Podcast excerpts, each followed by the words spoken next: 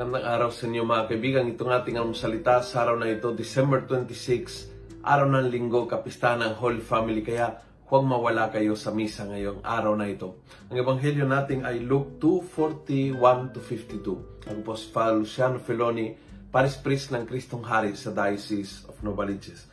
Sabi ng ebanghelyo, itong ebanghelyo ng uh, finding of Jesus in the temple after na nawala siya muna, no? Sabi ng Ebanghelyo, they assumed that he was in their group of travelers and after walking the whole day, looked for him among their relatives and friends. As they did not find him, they went back to Jerusalem searching for him. Iyon po yung nagustuhan ko. Sa pamilya, minsan kasi meron talagang nawawala eh.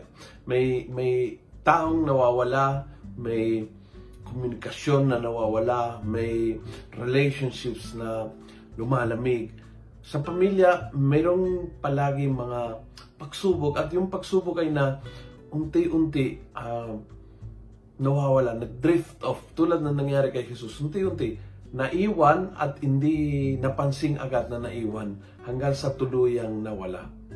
Ang wisdom of Mary and Joseph is they drop everything at binalikan upang hanapin hanggang natagpuan And I think that attitude ay dapat ugali natin ngayon.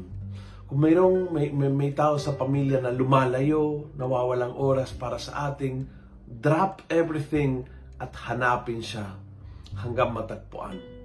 Kung mayroong miyembro ng pamilya na nagtampo sa mga kapatid at dahil doon hindi na uh, nakipag-ugnay, drop everything at hanapin ang nawawala. Kung mayroong nawawala yung ugali na nag-play together ang family or eat dinner together, drop everything at hanapin ang nawawala. Huwag nating pahintulutan na tuluyang mawala ang mga bagay, ang mga tao, ang mga ugali, ang mga gawain na ay tunay na mahalaga sa ating. Fight for it. Fight for it. It's worthy your time. Kung nagustuhan mo ang video nito, pass it on. Punuin natin ng good news ang social media. Gawin natin viral araw-araw ang salita ng Diyos. God bless.